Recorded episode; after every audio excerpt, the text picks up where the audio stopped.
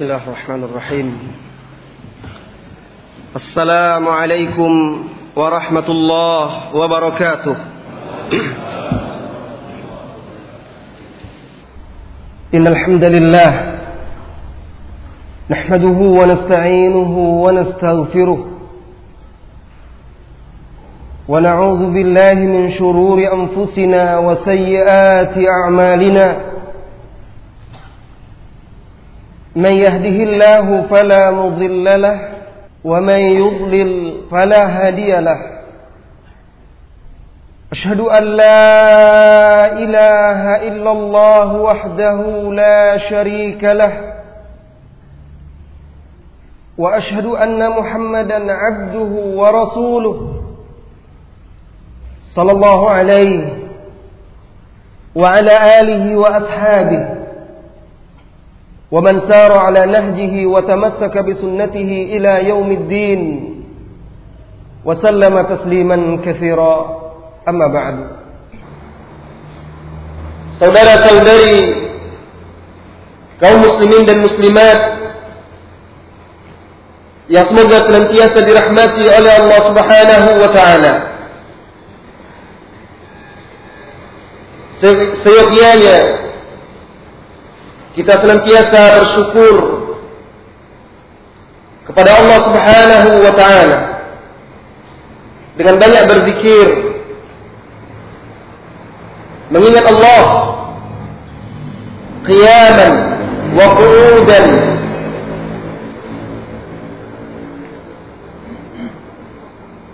Baik dalam keadaan berdiri duduk wa 'alal junub maupun ketika berbaring. Karena sesungguhnya sekalipun setiap detik dan setiap detak nafas kita kita gunakan untuk bersyukur kepada Allah Subhanahu wa taala, berzikir mengingatnya itu belumlah cukup sebagai bentuk ungkapan syukur kita atas nikmat-nikmat yang telah dianugerahkan. Dan nikmat di antara nikmat-nikmat yang sangat besar tersebut adalah ditunjukinya kita jalan ilmu dibimbingnya kita untuk menuntut ilmu syar'i sehingga menjadi jembatan bagi kita untuk meningkatkan derajat kita di sisi Allah Subhanahu wa taala. Tidak akan mungkin seseorang itu bisa dekat dengan Allah tanpa ilmu. Dan tidak akan mungkin seseorang itu bisa istiqamah di atas jalan Allah tanpa ilmu. Maka Perbanyaklah bersyukur kepada Allah Subhanahu wa taala.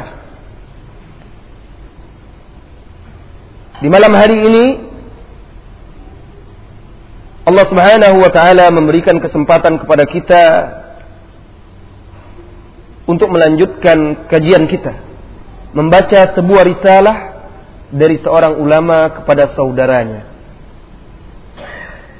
Surat Ibnu Qayyim Al-Jauziyah rahimahullahu taala kepada salah seorang saudaranya.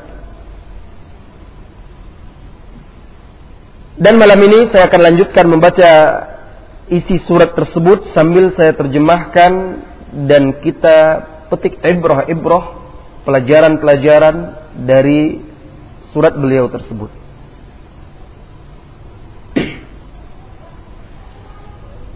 Beliau berkata, Ibnu Qayyim al-Jauziyah rahimahullah taala berkata,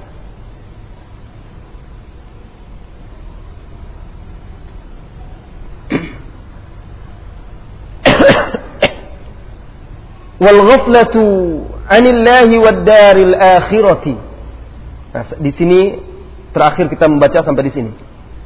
Wal ghaflatu anillahi wad daril akhirati mata tazawwajat bittiba'il hawa lalai dari mengingat Allah dan kampung akhirat. Mata tazawwajat bittiba'il hawa apabila bersatu dengan mengikuti hawa nafsu. Tawallada ma bainahuma kull, kull, kulla syarrin. Akan melahirkan segala keburukan seseorang yang lalai dari Allah. Lalu dia mempertuhankan hawa nafsunya. Maka tidak ada lagi yang haram di hadapan matanya. Hilang rasa malu dan takut kepada Allah Subhanahu wa taala. Wa katsiran ma yaktarinu ahaduhuma bil akhar wa la yufariquh. Dan kedua perkara ini lalai terhadap Allah dan kampung akhirat serta mengikuti hawa nafsu laksana dua sisi mata uang yang tidak mungkin rasanya dipisahkan. Seorang yang lalai dari Allah pasti dia akan mengikuti hawa nafsunya. Orang yang mengikuti hawa nafsu maka dia akan lalai dari Allah Subhanahu wa taala. Ta'ammala fasada ahwal lil alam umuman wa khususan kata beliau dan barang siapa yang merenungi rusaknya kondisi alam ini, dunia ini, baik secara umum maupun secara khusus, wajadahu nasyian an hadainil asbaini. bermuara dari dua sumber ini. Seluruh kerusakan yang terjadi di alam semesta ini, keburukan-keburukan bermuara dari dua perkara ini. Lalai terhadap Allah dan kampung akhirat, kemudian mengikuti hawa nafsu. Fal ghaflah, kata beliau. Kelalaian terhadap Allah, sahulu bainal abdi wa baina tasawuril haqqi wa ma'rifatihi wal ilmi bihi fayakunu minad dhalin. Lalai kelalaian menghalangi seorang hamba dari mencerna kebenaran mengenal dan memahaminya serta mempelajari ilmunya lalai dari Allah membuat seseorang itu tidak mengenal kebenaran terhalangi dari mempelajarinya, mengenal dan mengetahuinya sehingga dia menjadi seorang yang yang sesat. Wattiba'ul hawa yasudduhu an qasdil haqqi wa iradatihi wattiba'ihi. Adapun mengikuti hawa nafsu menghalangi seseorang itu dari mengikuti kebenaran dan mengamalkannya. Fayakunu minal maghdubi alaihim sehingga dia menjadi orang yang dimurkai. Ad-dhalin dan al-maghdub alaih. Orang-orang yang sesat dan orang-orang yang dimurkai oleh Allah Subhanahu wa taala. Wa ammal muna'am alaihim, adapun orang yang diberi nikmat, ini sebagiannya sudah kita baca sehingga tidak panjang lebar lagi uh, lagi saya bahas secara ringkas saja. Wa ammal muna'am alaihim Adapun orang yang diberi nikmat oleh Allah, fahumul ladzina mannallahu alaihim bima'rifatil haqqi ilman wa bil inqiyadi ilaihi wa itharuhu ala ma siwahu amalan. Adapun orang-orang yang Allah beri nikmat, Allah beri karunia, semoga Allah menjadikan kita di antaranya termasuk dalam golongan ini. Mereka adalah orang-orang yang Allah anugerahkan kepadanya ma'rifatul haq mengenal pengenalan terhadap kebenaran ilman dari aspek pengetahuannya. Allah anugerahkan dia ilmu, pengetahuan sehingga dia mengetahui kebenaran. Allah beri dia ilmu. Jadi eh, ini nikmat yang luar biasa. Nikmat yang tidak terhingga. Seorang yang duduk mengaji. Mempelajari kitabullah. Mempelajari sunnah-sunnah Rasulullah Sallallahu Alaihi Wasallam, lalu dia bisa beribadah dengan benar, mengenal Rabbnya, kemudian mengamalkan Islam itu, sekalipun dia ijazahnya hanya mungkin sekolah dasar, jauh lebih baik dari seorang doktor yang tidak mengenal Allah Subhanahu wa taala. Tidak tahu cara beribadah yang benar, tidak pandai cara berwuduk bersuci, tidak mengenal bagaimana cara yang benar bersembah sujud ke hadapan Allah Subhanahu wa taala dalam ibadahnya. Padahal hakikat dia diciptakan adalah untuk beribadah kepada Allah Subhanahu wa taala. Oleh karena itu wahai saudara-saudariku, ilmu syar'i, ilmu agama adalah anugerah, rahmat, nikmat yang tidak terhingga. Wabil inkiyat ilaihi. Kemudian nikmat kedua yang juga tidak kalah besarnya. Dan tidak kalah mahal serta berharganya. Yaitu Allah anugerahkan kepada orang-orang yang diberi nikmat ini. Ketundukan. Kepada kebenaran yang berwujud amalan. Setelah dia mengetahui al-haq. Setelah dia ketahui kebenaran. Dia tidak angkuh dan sombong karena mengikuti hawa nafsunya. Dia tundukkan dirinya. Kepada Allah subhanahu wa ta'ala lalu dia mengamalkannya. Wa isaruhu ala ma siwah dan dia mendahulukan, mengedepankan ilmu kebenaran yang telah diketahuinya itu atas atas selainnya. Dia dahulukan kebenaran itu. Wahaula mereka inilah humul ladzina ala sabilin najah yang berada di atas jalan keselamatan. Orang yang diberi ilmu mengenal Allah kemudian dia mengamalkannya. Waman siwahum ala sabilil halak. Selain dari mereka berada di berada di atas jalan kebinasaan. Orang yang tidak mengenal Allah, yang tidak mengenal tujuan hidupnya, tidak mengerti hakikat kehidupan di dunia, tidak peduli akhirat, tempat kembali dia. Dia akan berada di atas jalan kebinasaan. Dia mengira dunia inilah yang akan menjamin kebahagiaannya, yang akan menyelamatkannya. Tetapi ketika kebenaran itu nampak di hadapan matanya, tatkala dia sakratul maut, dia berharap andai kata bisa dokter datang mengobatinya. Dia hendak berteriak, andai kata saja semua yang mengenalnya, yang selama ini telah dia berikan jasa kepada mereka, bisa membantunya. Tetapi itu mustahil, tidak mungkin lagi Ketika itu baru muncul penyesalan dan dia berharap kembali ke dunia untuk beribadah kepada Allah Subhanahu wa taala. Oleh karena itu Allah Subhanahu wa taala memerintahkan kita pagi dan petang, siang dan malam untuk mengucapkan ihdinas siratal mustaqim siratal ladzina an'amta alaihim ghairil maghdubi alaihim waladdallin Ya Allah tunjukilah kami jalan yang lurus. Jalan orang-orang yang engkau beri nikmat. Bukan jalan orang-orang yang engkau murkai. Dan bukan pula jalan orang-orang yang sesat.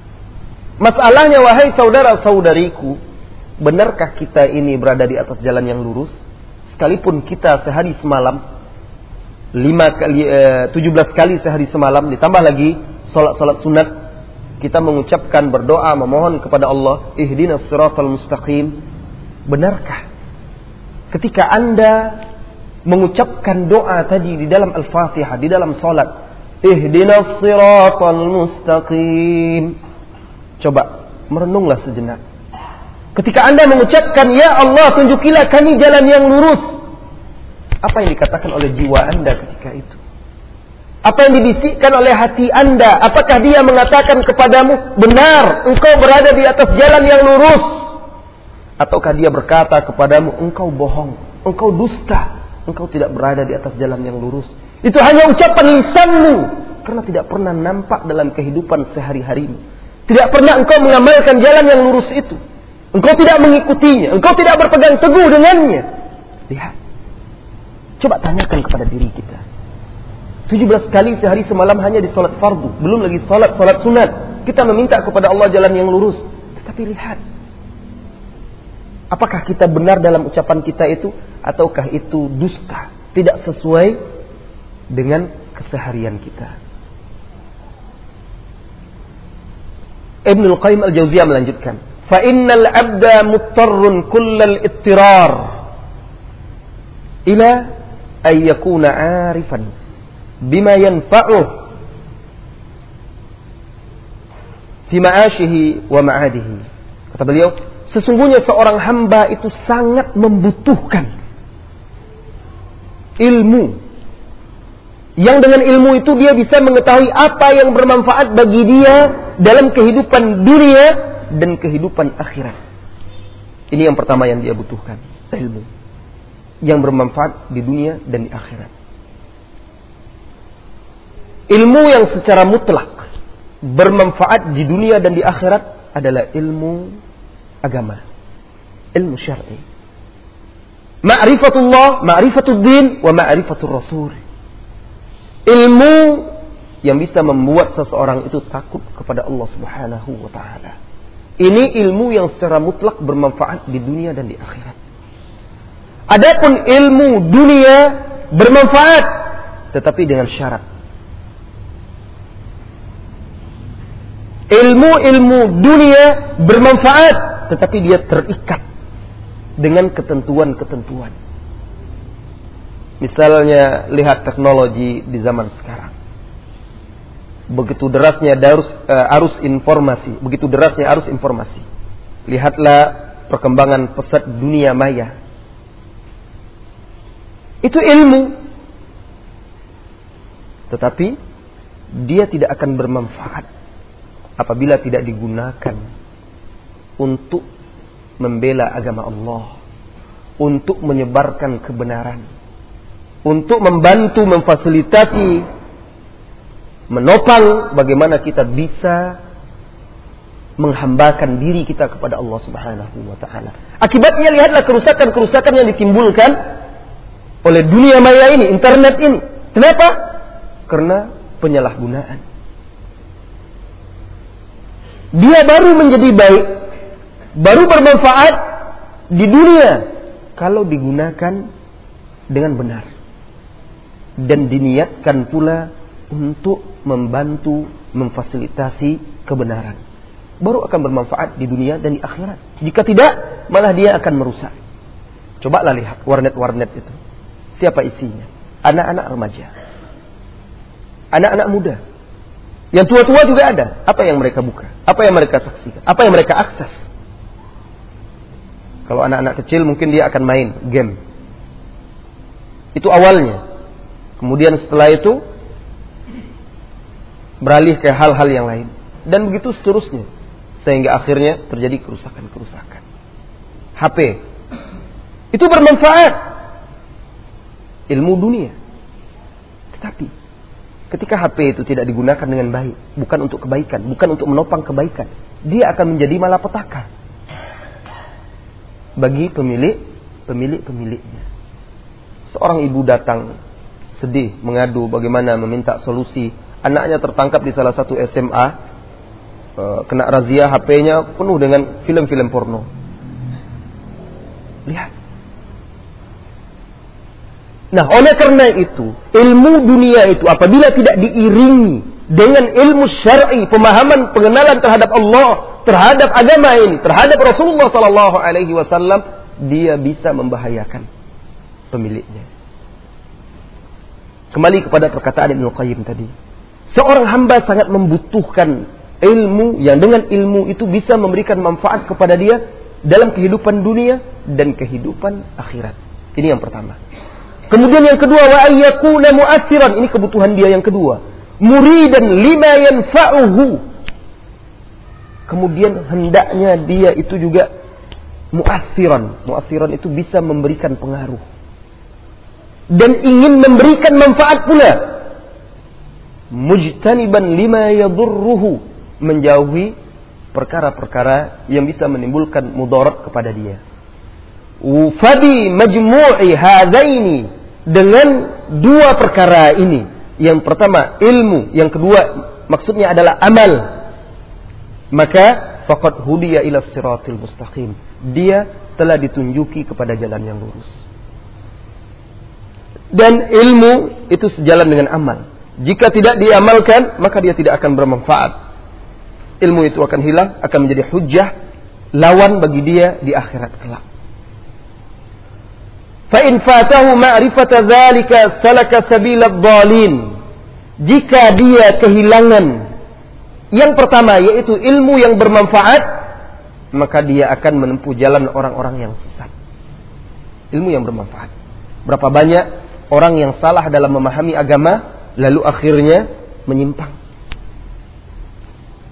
Berapa banyak orang yang salah dalam memahami kitabullah dan sunnah Rasulullah, dia tidak mendapatkan ilmu yang bermanfaat, menjauhkannya dari Allah. Padahal dia mengira dia dekat kepada Allah, tetapi ilmunya itu menjauhkan dia dari Allah. Ilmu yang bermanfaat.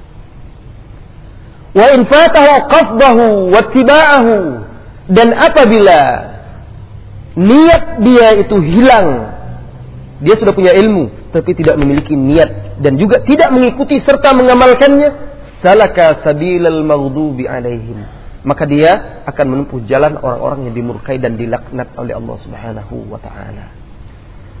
Wa bihadza maka dengan penjelasan ini, paparan ini, yu'rafu qadra hadzal du'a al-azim.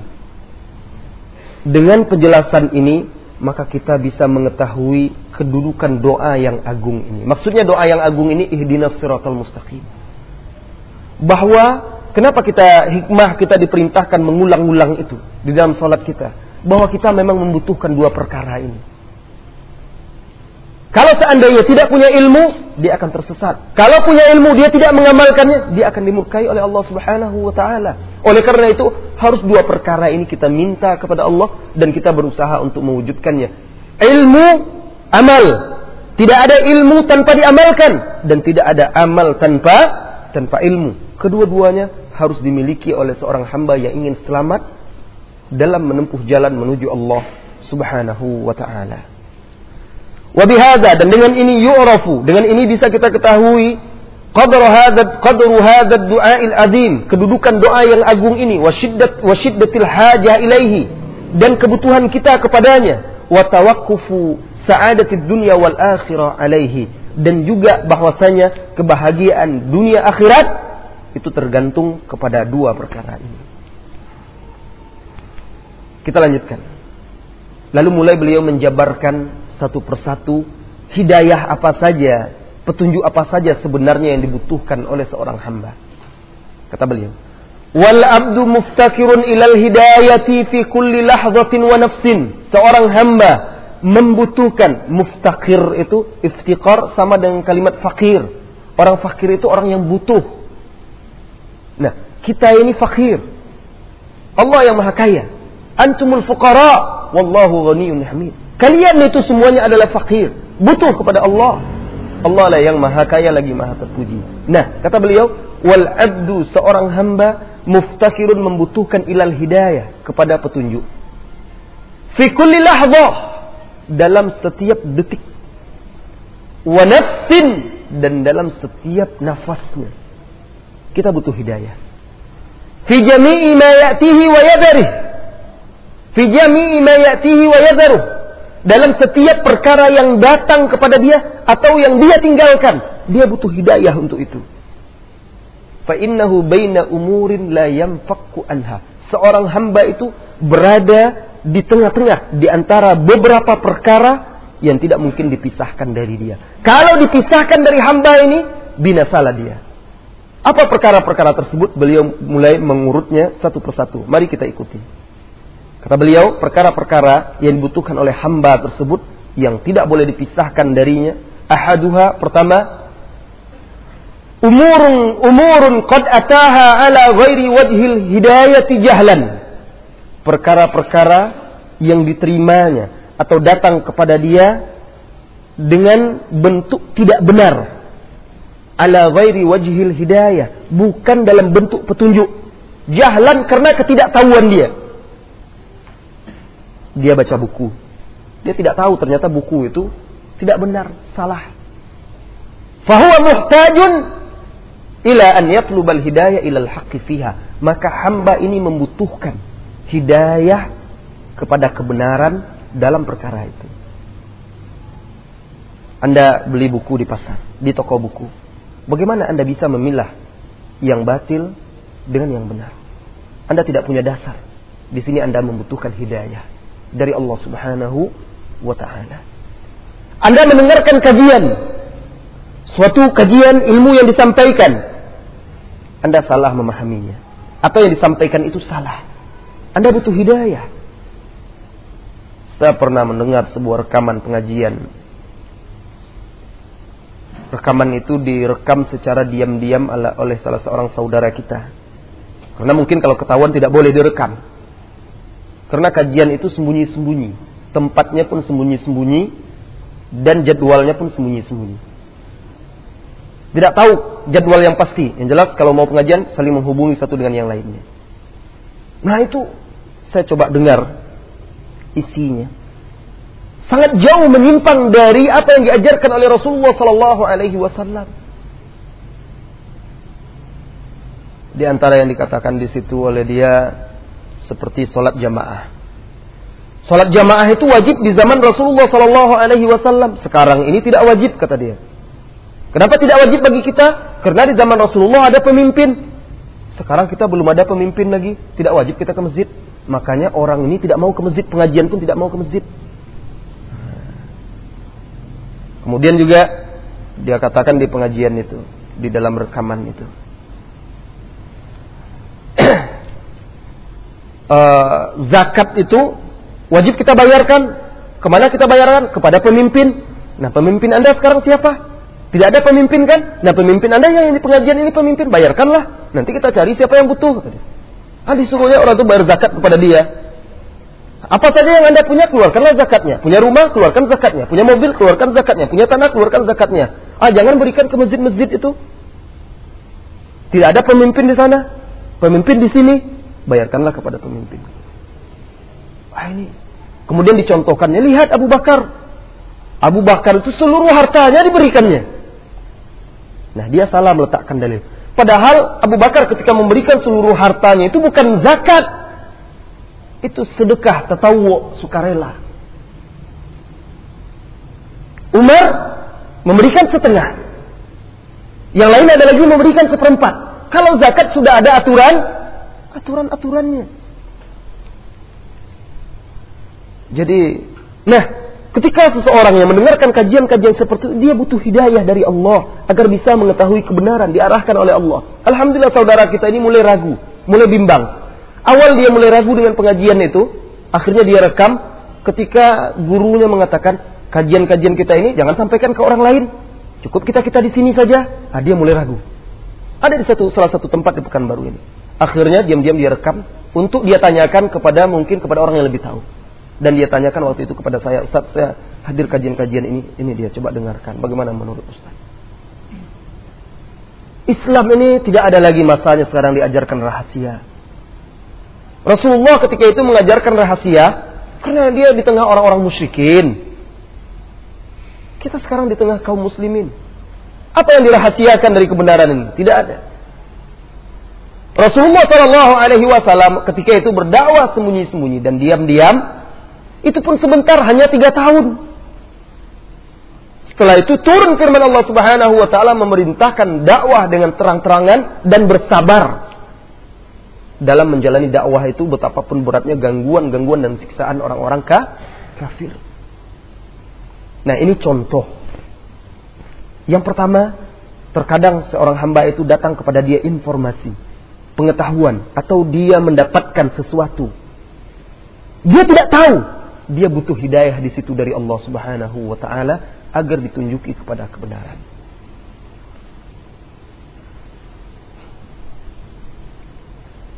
Atau kata beliau, ini yang kedua. Au yakunu arifan atau arifan bil hidayati fiha. Dia bisa, dia tahu itu benar, yang disampaikan itu benar. Dia tahu buku yang dia baca ini buku yang benar. Fa'ataha ala ghairi wajhiha amdan. Tetapi dia sengaja atau datang kepada dia dalam bentuk yang salah. Dia sengaja memahami salah, dia selewengkan fahuwa muhtajun ila taubati minha. Dia membutuhkan taubat darinya. Sengaja dia memahami dengan salah. Sengaja dia menyimpangkan dan menyelewengkan. Mungkin karena bertolak belakang dengan keinginan dan hawa nafsunya. Ah ini kalau diamalkan, payah rezeki kita.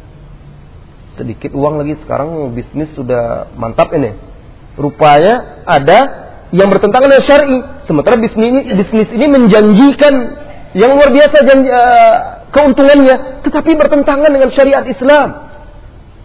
Dan dia tahu, datang nasihat, datang ilmu. Akhirnya dia tolak, dia selewengkan dengan sengaja. Dia butuh hidayah untuk taubat dari ini. Au yang ketiga, atau yang ketiga, au umurun lam ya'rif wajhal hidayah fiha ilman wala amalan. Atau perkara-perkara yang dia memang tidak tahu sisi kebenarannya, baik dari segi ilmiah maupun amaliyah. Dari segi teorinya, ilmunya, dia tidak tahu ilmunya. Dan dia juga tahu tidak tahu cara mengamalkannya fafatathul hidayah ila ilmiha wa ma'rifatiha wa ila qasdiha wa iradatiha wa amaliha. Maka dia kehilangan dua hidayah. Hidayah untuk mengetahuinya dan hidayah untuk mengamalkannya. Maka dia butuh kedua-dua hidayah ini. Yang keempat, au umurun qad hudiya ilaiha min wajhin duna wajhin. Fahuwa muhtajun ila tamamil hidayati fiha. Atau perkara-perkara dia sudah diberi petunjuk oleh Allah untuk mengikuti kebenaran itu. Tetapi dari satu sisi, sisi lain dia masih kurang. Maka dia butuh hidayah untuk menyempurnakan hidayah yang telah dia dapat tadi. Misalnya,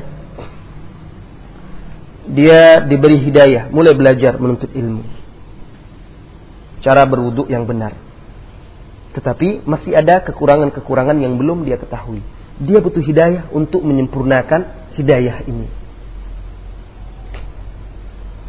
au umurun qad hudiya ila asliha duna tafasiliha atau perkara-perkara yang dia sudah ditunjuki oleh Allah kepada petunjuk tersebut secara umum tetapi belum mendetail seseorang yang sudah ditunjuki oleh Allah untuk rajin solat fahuwa muhtajun ila hidayati tafsil dia butuh hidayah yang mendetail bagaimana solat yang benar dia butuh hidayah juga ada orang sudah diberi hidayah oleh Allah, rajin sholat berjamaah, rajin menunaikan sholat lima waktu, dijaganya.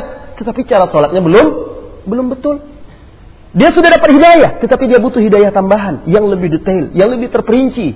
Bagaimana Rasulullah Shallallahu Alaihi Wasallam sholat agar dia bisa sholat seperti yang dikatakan oleh Rasulullah, Sallu kama ra'aitumuni usalli. Sholatlah kamu sebagaimana aku sholat.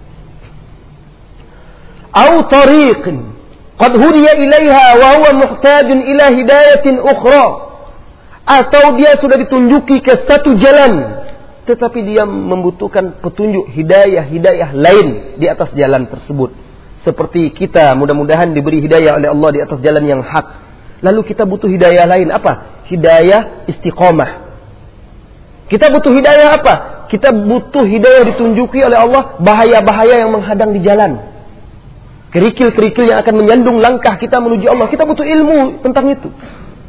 Lalu beliau memberikan contoh. Kata beliau, Ala taro, tidakkah engkau melihat? Anna rajula ya'rifu anna tariqal balad al-fulani huwa tariqun kada wa. Tidakkah engkau lihat bahwa seseorang itu sudah tahu jalan menuju tempat tertentu itu melalui jalan ini. Anda mau ke Payakumbuh, ke Padang, ke Bukit Tinggi atau ke Bangkinang, anda sudah tahu jalannya, lewat jalan sana. Lewat tanam sana, jalan subrantas terus ke sana. Anda sudah tahu jalan itu. Ini contoh. Walakin la yuhsinu an yaslukahu. Tetapi dia tidak mengenal seluk-beluk jalan jalan tersebut. Fa inna sulukahu yahtaju ila hidayatin khassa fi nafsi suluk. Karena menempuh jalan tersebut membutuhkan petunjuk yang khusus di atas jalan tersebut kasairi fi waktin kada duna waktin kada. Seperti kalau Anda mau ke sana itu bagusnya mulai berjalan itu waktunya jam sekian. Kalau jam sekian macet. Kalau jam sekian sepi. Dia butuh ilmu, pengetahuan, informasi itu. Nah, seperti itulah hidayah itu. Di atas Islam itu. Jangan begini, jangan begitu. Kalau begini nanti Anda keliru. Lurus saja. Nah. Jadi ada rambu-rambu. Rambu-rambu ini yang perlu kita ketahui. Untuk mengetahuinya, kita butuh hidayah lagi. Kata beliau melanjutkan, wa akhdil ma fi mafadatin kada, dari kada kata beliau. Atau misalnya dalam perjalanan itu kita butuh tahu di mana kita tempat berhenti untuk mengambil air minum dan ukuran air minum itu bagaimana? Di mana rumah makan yang enak makan. Kalau dalam perjalanan ke sana, di mana yang tidak bagus singgah di sana. Di sana kalau berhenti banyak orang-orang tidak baik, orang-orang jahat. Nah, kita butuh hal-hal yang seperti itu dalam perjalanan. Kata beliau, Fahadihi hidayah fi nafsis Ini adalah hidayah petunjuk di atas jalan. Jadi menempuh jalan itu hidayah. Seseorang diberi hidayah kepada Islam itu sudah dapat petunjuk. Tetapi dia butuh hidayah yang lebih khusus lagi untuk mengetahui rambu-rambu di atas jalan tersebut. Dalam beberapa pertemuan mungkin di masjid lain seperti di Masjid Fatimah, saya pernah sampaikan atau di sini juga saya pernah sampaikan hadis Rasulullah sallallahu alaihi wasallam, permisalan yang diberikan oleh Rasulullah sallallahu alaihi wasallam tentang jalan Islam ini. Rasulullah sallallahu alaihi wasallam memberi permisalan sebuah jalan yang lurus. Lalu di pintu gerbang tersebut dain yad'u ilaihi. Ada seseorang yang menyeru kepada jalan tersebut. Waqal dia berkata, "Halummu, mari kemari." Masuklah, udkhulu hadzal bab. Masuklah pintu ini dan tempuhlah jalan yang lurus ini. Lalu beliau mengatakan, "Wa ala jambatayit tariq suran." Dan di sisi kanan kiri jalan tersebut ada dua pagar dan mufattahatan pagar yang terbuka. Alaiha abwab mufattah, ada pintu-pintu. Di pagar tersebut ada pintu-pintu yang terbuka. Alaiha sutur. Dan di atasnya ada kain hijab penutup. Wa ala tarik dan di ujung jalan da'in yad'u. Ada lagi seseorang yang menyeru ketika seorang hamba ini hendak mendekat ke pintu-pintu yang terbuka dan hanya ditutup oleh tirai tadi, maka yang menyeru tadi berkata, Hei, jangan dekati jalan tersebut. Wahai hamba Allah, jangan dekati. Abdullah, jangan dekati dan jangan buka. Fa innaka in fatahta walaj. Karena engkau jika membuka pintu itu, tirai tersebut, engkau akan masuk ke dalamnya. Lalu beliau mengatakan, jalan yang lurus itu adalah Islam. Dai yang menyeru di pintu gerbang itu yang mengajak masuk itu adalah Al-Quran. Di kanan dan di kiri pagar tersebut adalah perintah-perintah dan larangan-larangan Allah Subhanahu wa taala. Pintu-pintu tersebut adalah perkara-perkara yang diharamkan oleh Allah. Begitu menggoda, tersingkap tirainya, menggoda seseorang untuk membukanya. Sekali dia masuk, maka dia akan sekali dia buka maka dia akan masuk dan akan sulit keluar. Nah, yang di ujung jalan yang menyeru dan memanggil dia mengingatkan itu adalah wa'izul wa'izullah fi qalbil abdi. Adalah nasihat-nasihat, penasehat-penasehat yang diberikan oleh Allah di dalam hati seorang hamba mukmin. Itu hidayah. Ketika seseorang itu hendak tersandung, Allah berikan dia hidayah. Jangan dekati. Sekali engkau lakukan, engkau tidak akan bisa lagi lepas dari maksiat Nah, kemudian apa kata beliau? Fahadihi hidayatu fi nafsi. Ini adalah petunjuk-petunjuk di atas jalan Islam qad yuhmiluha man huwa aif bi anna tariq hiya hadi yang terkadang dilalaikan oleh orang yang sudah tahu jalan. Dia sudah masuk Islam, dia sudah tahu Islam itu benar, tetapi dia lalai terhadap rambu-rambu ini. Fayahlik atau fayahlak. Akhirnya dia binasa. Wa yanqati'u anil maqsud dan akhirnya dia tidak sampai kepada tujuannya. Kemudian beliau melanjutkan bentuk-bentuk lain. Wa kadzalika aidan sama umurun huwa muhtajun ila an yahsula lahu fiha min al-hidayati fil mustaqbal misla ma hasala lahu fil madi fil madi. Begitu juga ada perkara-perkara seorang hamba itu membutuhkan hidayah Allah di masa depan karena kita tidak tahu apa yang akan terjadi di masa mendatang. Seseorang itu bahagia dan sengsaranya di akhirat dilihat dari akhir hidupnya. Husnul khatimah atau tidak. Rasulullah Shallallahu Alaihi Wasallam bersabda di dalam hadis Muslim Abdullah bin Mas'ud dari Abdullah bin Mas'ud radhiyallahu anhu. Wa inna rajulan la ya'malu bi amali ahli jannah hatta la yabqa bainahu wa bainal jannah illa zira. Seseorang itu ada yang beramal dengan amalan ahli sorga sehingga tidak tersisa jarak antara dia dengan sorga itu melainkan sehasta. Fayasbikuhul kita. ternyata takdir Allah mendahuluinya. Fayamal bi amali ahli nar fadakhalaha. Di akhir hayatnya berubah dia. Beramal dengan amalan amalan ahli neraka. Nauzubillah. Akhirnya dia masuk neraka. Kita butuh hidayah Allah sepanjang masa. Di masa mendatang kita butuh hidayah Allah sebagaimana kita butuh hidayah di masa lalu dan di masa sekarang. Maka kita tidak pernah bisa lepas dari hidayah atau petunjuk-petunjuk Allah Subhanahu wa taala. Saudara-saudari kaum muslimin dan muslimat.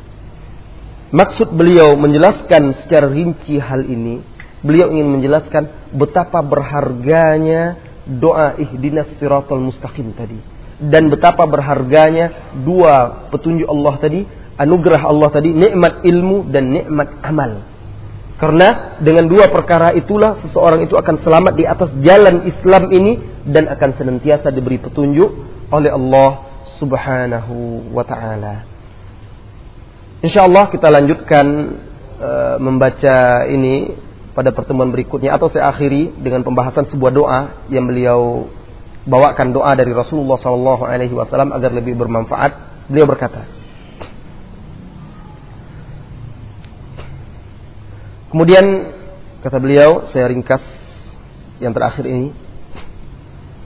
Wa umurun qad fa'alaha ala wajhil hidayah wa huwa muhtajun ila an yahdiya ghairahu ilaiha wa yurshiduhu wa yansuhu fa ihmaluhu dhalik yufawwitu alaihi minal hidayah bisa jadi seseorang itu sudah mengetahui kebenaran, hidayah, sudah dapat hidayah.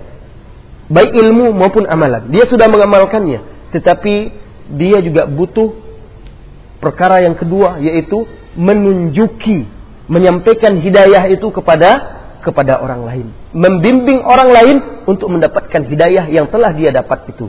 Kalau dia melalaikan perkara ini, maka kata beliau, yufawwitu alaihi minal hidayati bihasbihi maka dia juga kehilangan hidayah pahala-pahala dari itu karena apabila dia berhasil menyampaikan hidayah tersebut kepada seseorang dan seseorang itu menerima maka dia semakin dikuatkan oleh Allah. Semakin ditunjuki oleh Allah Subhanahu wa taala. Kenapa? Kata beliau fa innal jaza' min jinsil amal. Balasan itu diberikan oleh Allah sesuai dengan perbuatan. Kalau orang itu menunjuki seseorang kepada kebenaran Allah akan tunjuki juga dia.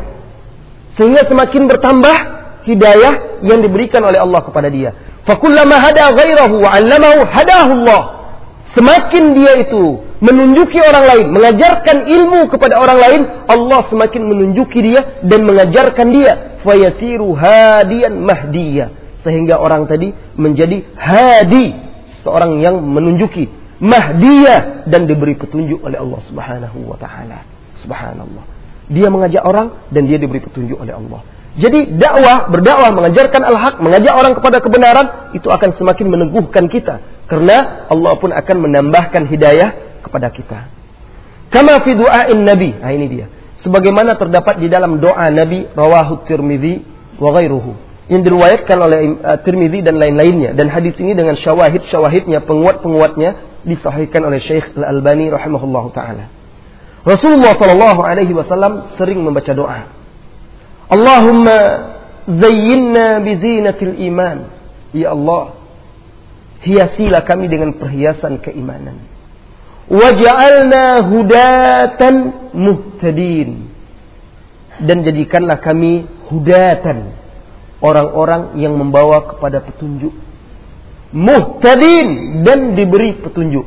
Hadian mahdian. Ini dia ghaira dalin wala mudillin. Jangan jadikan kami orang yang sesat, jangan pula orang yang menyesatkan. Lawan dari hadi mahdi.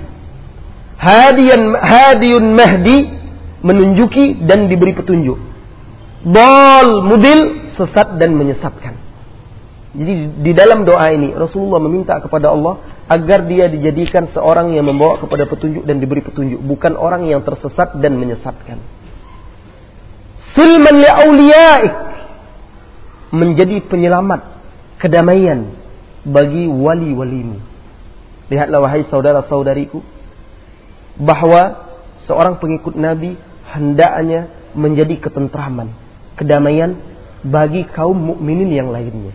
Itu harapan Rasulullah. Doa dimintakan oleh Rasulullah kepada Allah agar dia dijadikan silman, penyelamat, kasih sayang, ketentraman dan kedamaian bagi wali-walimu ya Allah. Wali-wali Allah tentu adalah orang-orang yang beri, beriman karena Allah berfirman di dalam surat Yunus, "Ala inna awliya Allahi la khaufun alaihim wa lahum yahzanun." Ketahuilah, wali-wali Allah itu tidak ada ketakutan dan kesedihan bagi mereka. Siapa mereka? Alladzina aman wa kanu yattaqun, yaitu orang-orang yang beriman dan bertakwa. Harban li'a'daik dan jadikanlah kami ini musuh dan sebagai uh, bumerang atau perang atau api bagi musuh-musuhmu ya Allah. Jadi ini menunjukkan wala wal bara. Cinta kita itu kepada orang-orang yang beriman. Loyalitas kita itu kepada orang-orang yang beriman dan benci kita itu kepada orang-orang ka kafir. Nuhibbu bihubbika. Kami mencintai dengan cintamu ya Allah. Nuhibbu bihubbika man ahabbak. Kami mencintai orang-orang yang engkau cintai dengan cintamu ya Allah. Wa nu'adi bi'adawatika man khalafak. Dan kami membenci orang-orang yang menentangmu dengan kebencianmu ya Allah. Ini doa yang agung. Yang sangat dalam. Berisikan permohonan seorang hamba kepada Allah agar dianugerahkan ke hatinya petunjuk, hidayah kemudian dijadikan juga dia itu sebagai seorang pembimbing yang mengajak kepada kebenaran, kemudian membawa kedamaian, membenci karena Allah, membenci karena Allah dan mencintai karena Allah. Nah, doa yang seperti ini seyogyanya sering kita mintakan kepada Allah Subhanahu wa taala. Kita mohonkan, kita panjatkan tengadahkan tangan lalu memohon kepada Allah agar kita senantiasa dibimbing dan juga dijadikan oleh Allah sebagai pembimbing. Seperti Allah Subhanahu wa taala memuji hamba-hambanya ibadur rahman di mana mereka berdoa kepada Allah di dalam surah Al-Furqan. Rabbana hab lana min azwajina wa dhurriyyatina qurrata a'yun waj'alna lil muttaqina imama.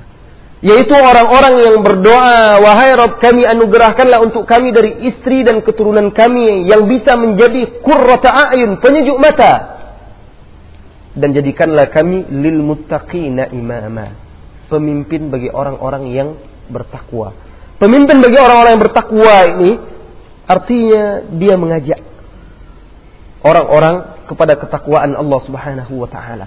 Dan seseorang itu tidak akan mungkin menjadi pemimpin bagi orang-orang yang bertakwa kalau dia tidak meneladani orang-orang yang bertakwa sebelumnya. Para sahabat, ulama, dan orang-orang yang mengikuti mereka dengan baik. Mudah-mudahan ini bisa menjadi manfaat bagi kita. Insya Allah pada pertemuan berikutnya kita lanjutkan membaca risalah atau surat Ibnu Qayyim ini kepada salah seorang saudaranya. Baiklah kaum muslimin dan muslimat, sampai di sini pertemuan kita. Lebih dan kurangnya saya minta maaf. Mudah-mudahan bisa bermanfaat bagi kita semua di dunia dan di akhirat.